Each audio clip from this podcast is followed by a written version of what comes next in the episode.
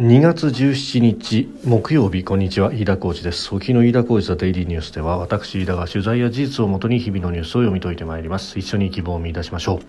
え今日取り上げるニュースまず去年の12月、えー中国・上海で、日本人の50代の法人男性がスパイ容疑とみられる、えー、容疑で中国当局から拘束されていたということが今日表に出てきました。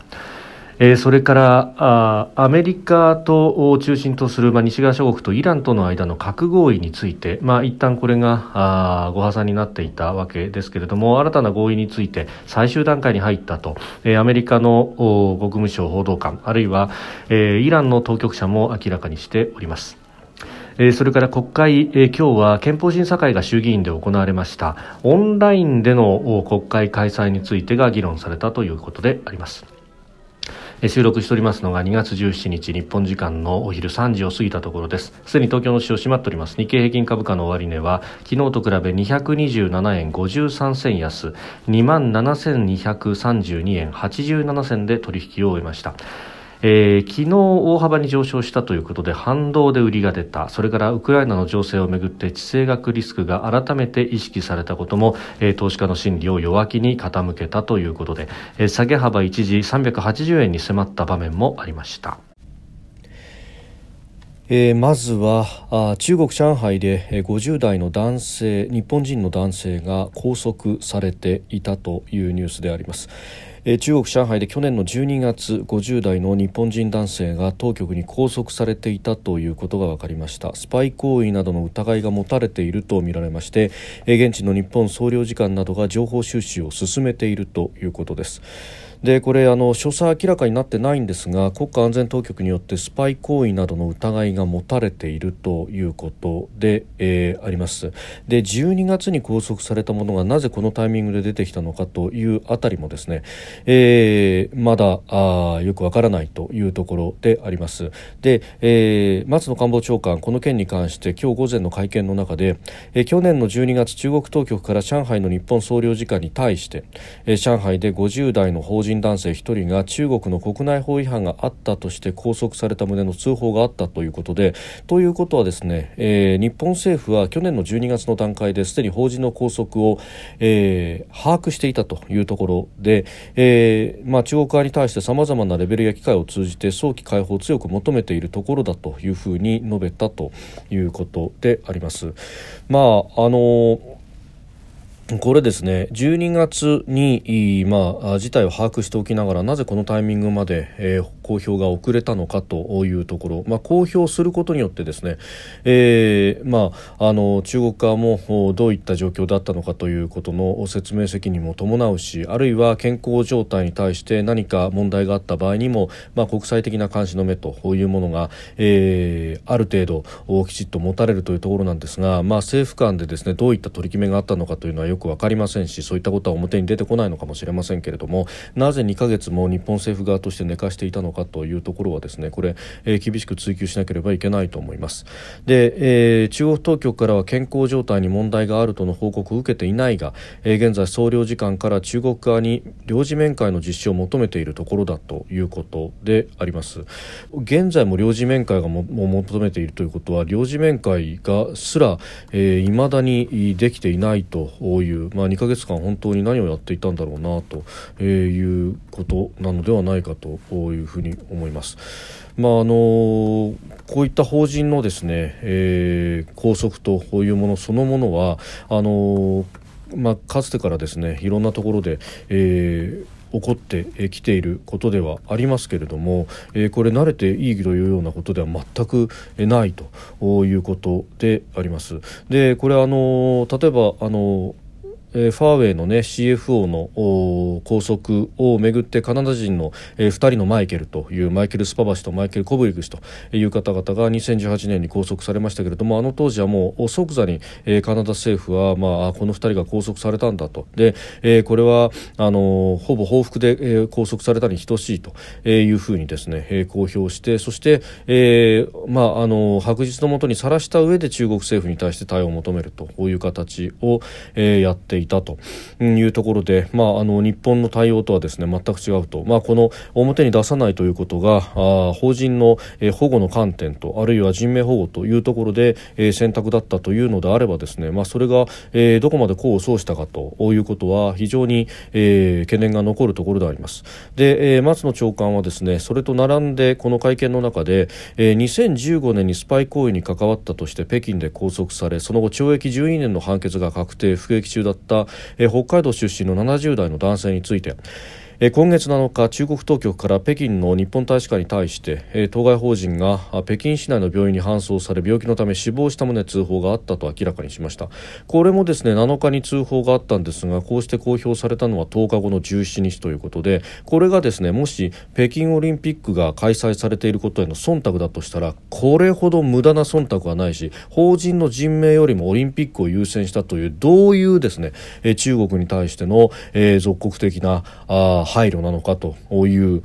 ことをですね非常に憤りを覚えるところであります。でこれしかもですね今回もですね官房長官はうん今回帰国できぬまま死亡に至ったことは誠に遺憾であり中国側に抗議したというふうに述べたと。相変わらず遺憾法でしか何もできないと、えー、いうことはですね非常に大問題であると。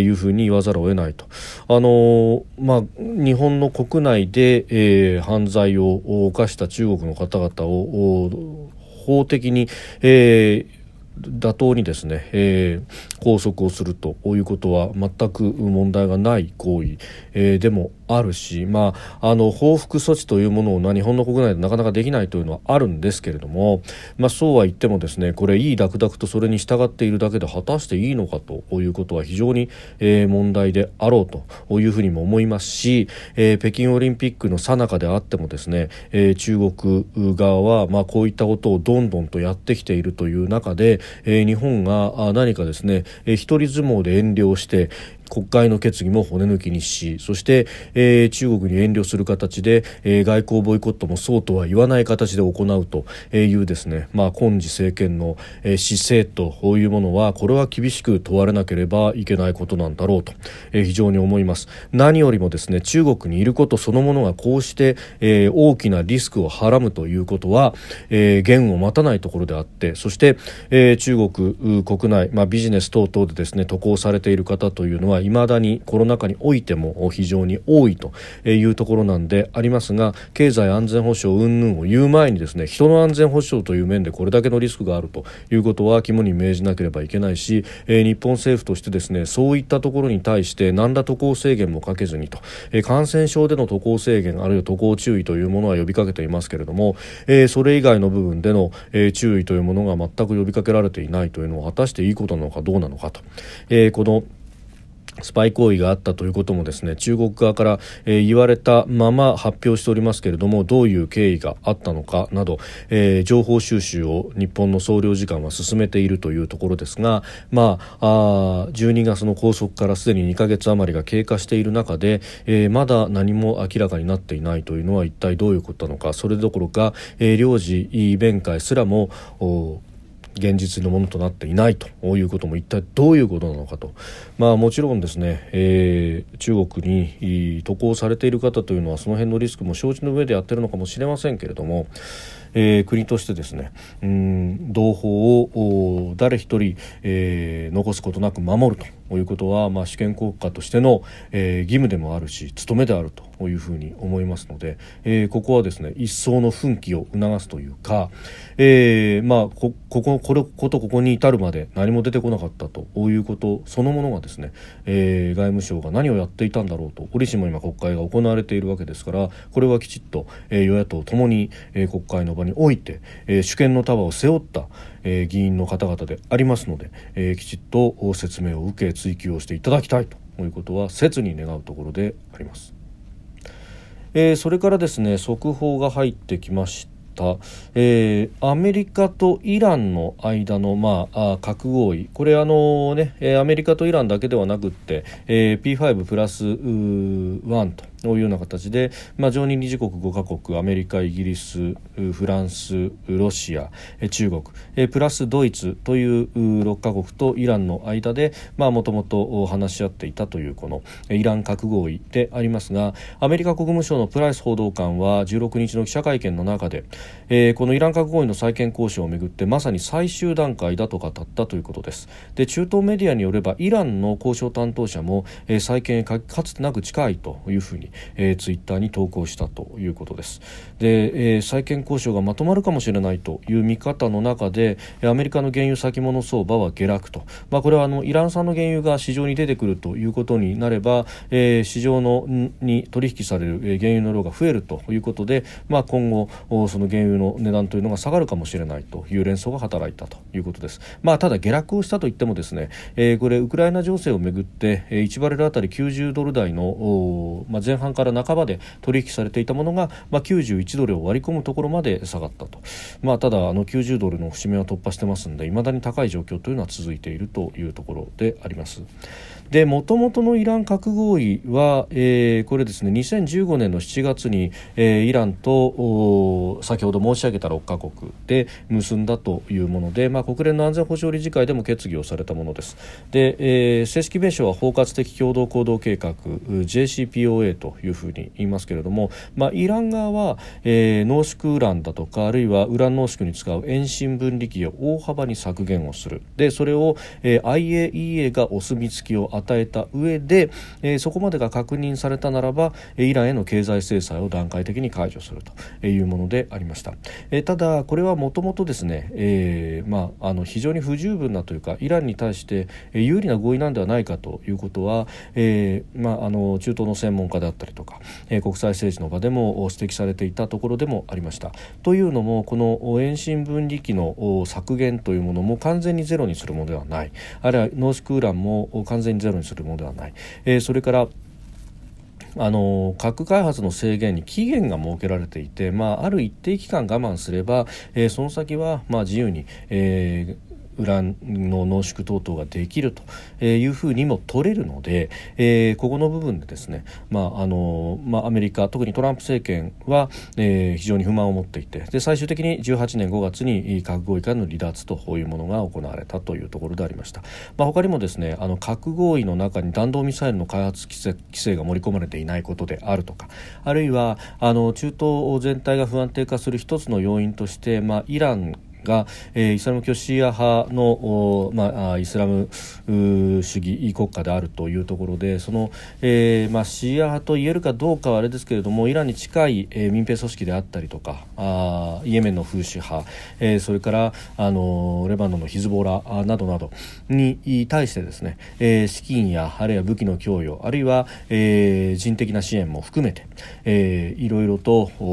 まあ、影響力を行使していることに対して、まあ、あのこれらの、えー、問題行為というものを、えー、棚に上げながら制裁を解除するというのはまかりならんということもあったと。いうところであります、えー、また、まあ、イラクに関してもですね、えー、かなり影響力を行使するというようなことが、まあ、ありますので、えー、結局のところは結局のところですねこのイラン核合意をもしもう一回再建するとなった時に、まあ、それらの、えー、懸念の部分がどうなっていくのかというこの中身の部分をですねきちっと見ていかなければいけないと。であの、まあ、イランの政権今ですね、えー、当時の、まあ、ローハニ政権からあ現在は、まあ、強硬派ととも、えー、言われるライシ政権に変わっていると、まあ、ただあの大統領が変わったとしても最高指導者は、えー、変わっていないということがありますのでこれはハメネイ師で変わっていないということがありますので、まあ、あのその辺で、どこまでその路線の変化というのがあるのかというのはさまざ、まえー、人によって見方が異なるところでもありますがただあのこの合意の再建で、えー、そのテロに対して、えー、テロ等の活動に対しての支援であるとか弾道ミサイルの話などなどというところが、まあ、うまいこと詰まっていかないとですね今度はイスラエルであるとかあるいはサウジアラビア等々の中東湾岸諸国が、えー、独自の戦略を取ってくる可能性もあるということがありますので、まあ、なかなか、まあ、この当事国同士の合意はできるというところですがその先というところがどうなるかはなかなか見えづらいというところです、えー、またアメリカとしてはですね、まあ、バイデン政権、えー、内政はすでにガタガタで、えー、インフレ率も7%台の半ばから後半に行くんじゃないかと言われていてそして、えー、FMC の議事要旨が今日出てきてますけれども、えー、3月の利上げに続いて、えー、連続で利上げをするんじゃないかというような話が出てきておりまして、まあ、それが株式相場を押し倒しするなどなどの影響が出ております。まあ、あのそれやこれやそして国内の情勢を見てもですね目玉法案はなかなかあ議会の紛糾で通らずという早くもレームダックなのかということが起こっていて中間選挙に向けて点数稼ぎがなかなかできづらいという中でこの中東に関しての点数が稼げるんじゃないかというようなこともあるのかもしれませんただあのそこで功を焦るあまりですねイランへの妥協というものを続けるとこれまさにオバマ政権の失敗がそうだった、えわけですけれどもあの同じようにですねまた歌詞のある合意になってしまうということになると将来に向けて禍根を残す恐れもあるということは、まあ、あ指摘しておいた方が良さそうです。それからですね、えー、木曜日、今日は衆議院の憲法審査会が行われておりますなぜか木曜が定例で週に1回しか行われないというところで、まあ、それ自体がだもう私は問題なんじゃないかなというふうにも思うんですがでここでオンラインによる国会審議の実現に向けた必要な課題について議論をしたということです。えーまあ、あのこのコロナの、ね、前のような時に、えーまあ、密を避けろ密を避けろと言われているのに、まあ、今日のですねこの憲法審査会の、様子を見ても、えー、ぎっちぎちに席にですね、議員さんたちが座っていて、えー、感染対策って言ってもマスクをしているだけついたてがあるわけでもなさそうと。えー、いうところでですね、まあ、あの子供に対しては外で遊ぶ時も何もマスクをしろとかですね、えー、そういったことを強いていて、えー、黙って飯を食えであるとか、えー、修学旅行も行くなであるとか、え、やっているにもかかわらず、まあ、大の大人はこうしてご都合主義を続けているというところが、まあ、これ自体が茶番であろうというふうにも思うわけですが、えー、このオンライン国会の、ね、憲法上の問題というのも指摘されております。あの出席を求めるというのが、憲法上の規定としてあるので、まあ、そこの部分でどうするんだと。自民党などは憲法改正によって緊急事態条項を定めてその中でオンライン国会を位置づけるべきというような主張もしております。であの立憲民主党もですね、えーまあ、あの行政の IT 化を推進すべき国会が一番遅れていると、えー、まず国会が範を示し速やかにオンライン審議を導入すべきだというふうに言ってたということです。まあ、あの憲法56条にですね両院は総議員の3分の1以上の出席がなければ議事を開き議決をすることができないというふうに定めておりますそして、えー、それをもとにしたですね衆議院の規則148条の中に、え評決の際議場にいない議員は評決に加わることができないという、え文言があるということで、まあ、参院規則にも同様の条文があるので、えー、リアルに出席をしなければいけないということになっております。であのこれをオンラインでも出席と解釈できるかなどが検討されるということなんですがそれに加えてですねこれあの私ここでも前にも指摘をしましたけれどもあの政府委員、えー、大臣であるとか、まあ、副大臣政務官も含めての出席に関してじゃあこのオンラインをどうするんだと。これはあのかつてですね去年の、まあ、春先あたりに、えー、河野、まあ、ワクチン担当あの当時行政改革担当でもありましたが、えー、河野大臣がですね、えー、指摘をしたところでありますがあの政府委員の出席もオンラインでやりたいと。ただこれ前例がないのでできないとあの当時は言われれたということなんですが、えーこれあの大臣が出席しないから委員会が開けないとかですね、まあ、主に野党側の国会の戦略で、えー、こういうことが行われているというところがあって、まあ、これをですねじゃああのこれがあるから、えー、海外出張で、えー、国を挙げた交渉をしている例えば TPP 交渉だとかも含めてですね。いう時でも交渉を一時中断して帰ってこざるを得ないと。じゃないと国会が開かずに重要法案が通らないと。いうことになって下手をするとこう政権そのものが倒れてしまうと。いうような、ええー、駆け引きにも使われてそれが結果として国益を毀損してるんではないかというような指摘もありました。まあ、あのこの辺まで議論をするのかということになると、まあ、これはあの野党が特に具合が悪いんで、えー、そして与党といえどもですね、えー、まああの10年前には野党で同じようなことをやっていたと日程闘争をやっていたということがあるんで、まあ、与野党ともここは触りたくないところでもあるかもしれませんけれども一連の国会改革とかをする上でですね、まあ、この話というのは避けられないんだろうというふうに思います。飯田浩司はデイリーニュース月曜から金曜までの夕方から夜にかけてポッドキャストで配信しております。番組ニュースに関してご意見感想飯田 TDN アットマーク Gmail.com までお送りください。飯田浩司はデイリーニュース。また明日もぜひお聞きください。飯田浩司でした。